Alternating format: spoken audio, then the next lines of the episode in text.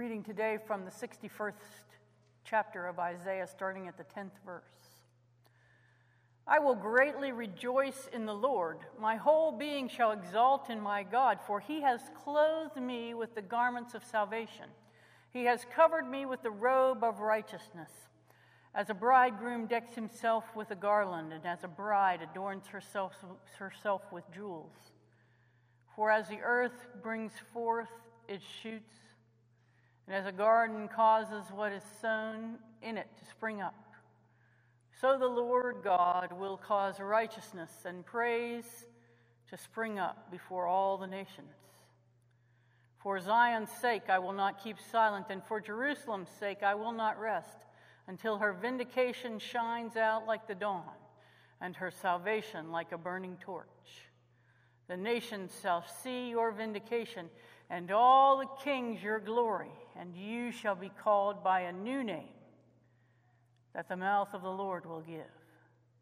You shall be the, a crown of beauty in the hand of the Lord, and a royal diadem in the hand of your God. And then we're going today to more of Luke 2.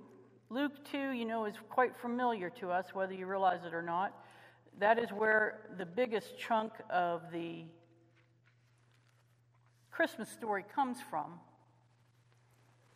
The first 20 chapters are essentially the Christmas story. But in this chapter, we get even more, and the music today is picking up on that. We get the fact that uh, Jesus is presented in the temple, and we get the fact that the family goes to Egypt, and we get the fact that they return to Nazareth, and eventually the boy is in the temple with the priests arguing about matters far beyond him. And so now we hear the story of Simeon and Anna, two old prophets, in their search for the Messiah starting at the 22nd verse.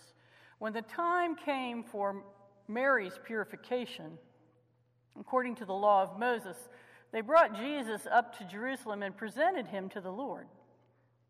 As it is written in the law of the Lord, every firstborn male shall be designated as holy to the Lord. And they offered a sacrifice according to what is stated in the law of the Lord a pair of turtle doves or two young pigeons. Now there was a man in Jerusalem whose name was Simeon. This devout man was righteous and devout, looking forward to the consolation of Israel. And the Holy Spirit rested upon him. And it has been revealed to him by the Holy Spirit that he would not see death before he had seen the Lord's Messiah. Guided by the Spirit, Simeon came into the temple, and when the parents brought in the child, Jesus, to do for him what was customary under the law, Simeon took him in his arms and praised God, saying, Master, now you are dismissing your servant in peace according to your word. For my eyes have seen your salvation, which you have prepared in the presence of all peoples, a light for revelation to the Gentiles and for the glory of your people, Israel. And the child's father and mother were amazed at what was being said about him.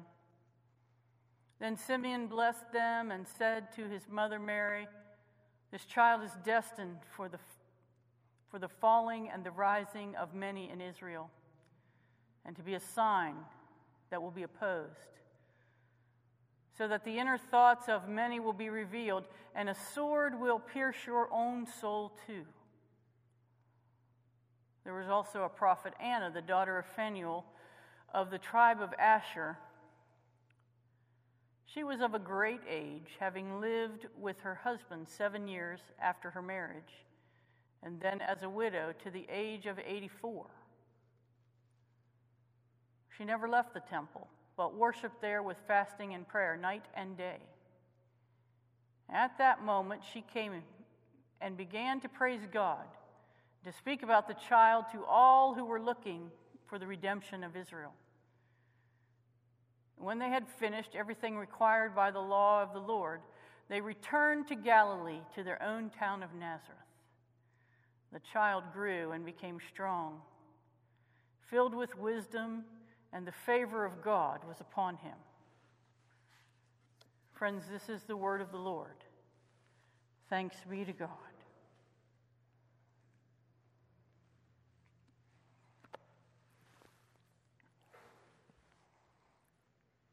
As is my custom, as you know, I have been reading sermons from other people to try to prepare for the day today. And let me tell you that they are some of the lousiest sermons I have ever read. Nobody really knows what to do with this story today.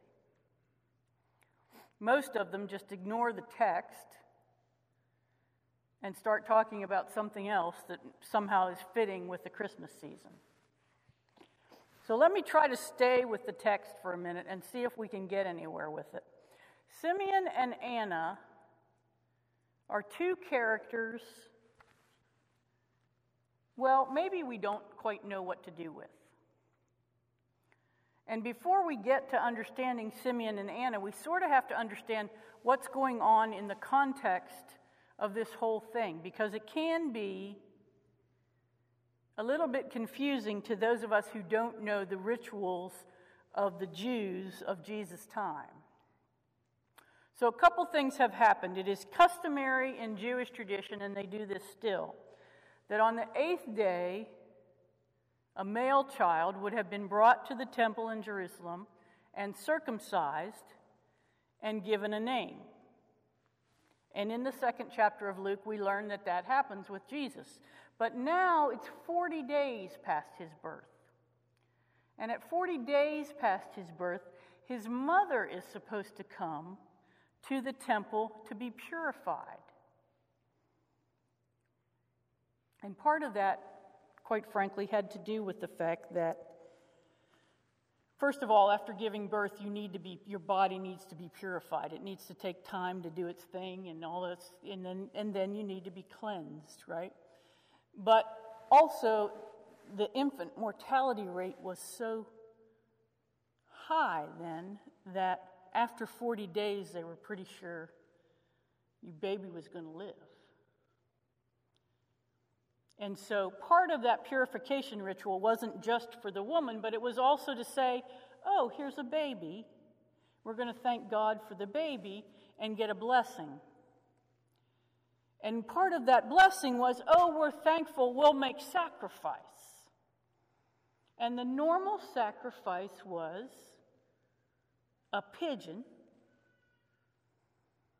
or a dove, probably a dove, and a lamb. And if you were paying attention to the text today, what, does Mary, what do Mary and Joseph give? Not a, not a dove and a lamb, but two pigeons. Have y'all ever seen pigeons? Scrawny, funky little birds. Why are they only given pigeons, not a lamb and a dove? Pigeons are allowed in the law of the Jews if you're too poor to give a lamb and a dove. Pigeons were poor people's sacrifice.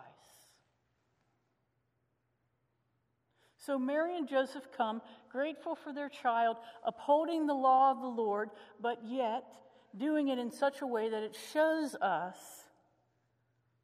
these were poor, poor people. And these poor people, these peasants, come into the temple, this great and glorious temple that was rebuilt in order to be the most impressive place in all of Jerusalem. And they come in and they meet Simeon. Now, Simeon, you got to think, Simeon is an old, old guy, Everybody in the temple knows Simeon because Simeon is the guy who stands at the door and greets you when you comes in when you come in and asks you how you, how you, how you're doing, wants to know how your kids are, tells you about the news of the day. When you think Simeon, I want you to think Dr. Crowell.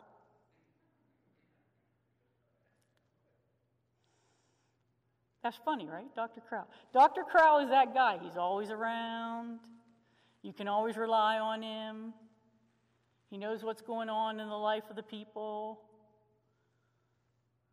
That was Simeon. And this young peasant couple comes in and he sees their child and he's dumbfounded because he's been praying all his life to see the Messiah before he passes on.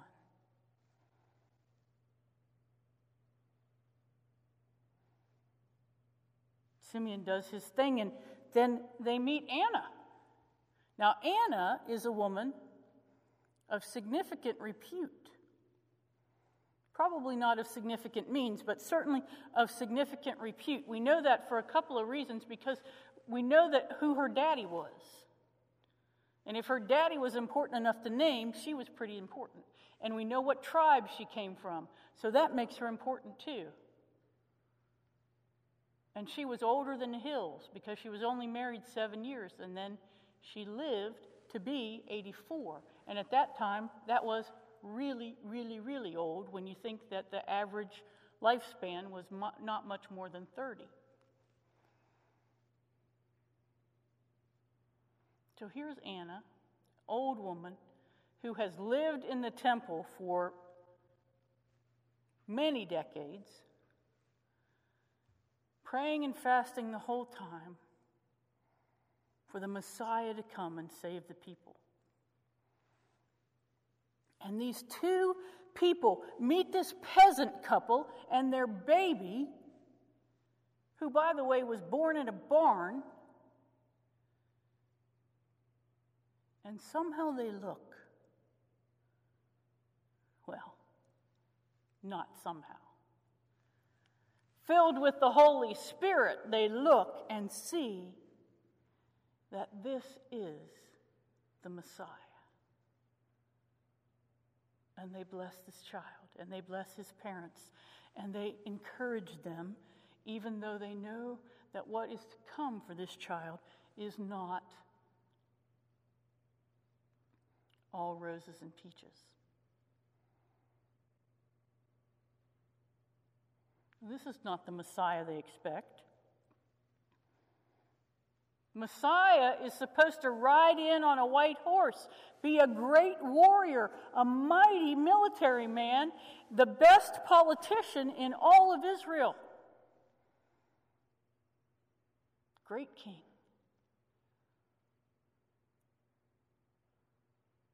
Not some scrawny, poor little baby.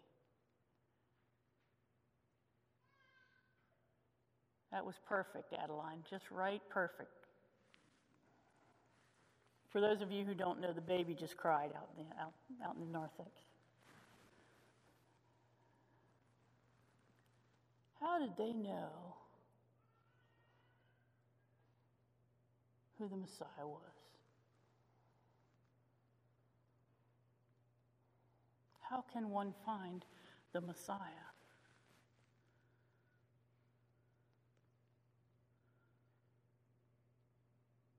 We all know people who struggle to know Jesus, who are in a kind of existential crisis saying, Where's God? How can I know God?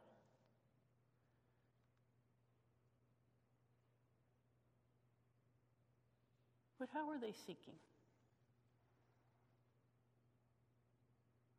Do they sit in their own spaces and complain that they can't find God? Or are they like Simeon and Anna who sit for years and years, never wavering, and pray and fast and are engrossed in Scripture and filled with the Holy Spirit to learn who the Messiah is and to be able to know the Messiah when he's right in front of them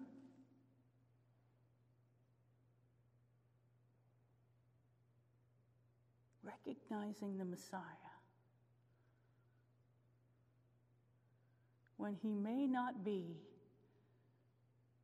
the one we think he is. He may not look like the person we thought he was supposed to look like. He may not deliver for us the things that we thought we wanted, but that is the Messiah nonetheless. What a glorious thing to be able to find and to know.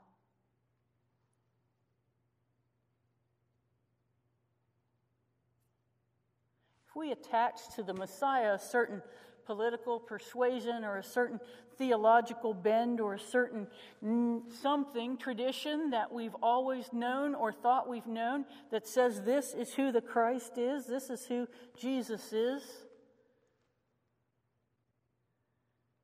we may miss the Messiah right in our midst.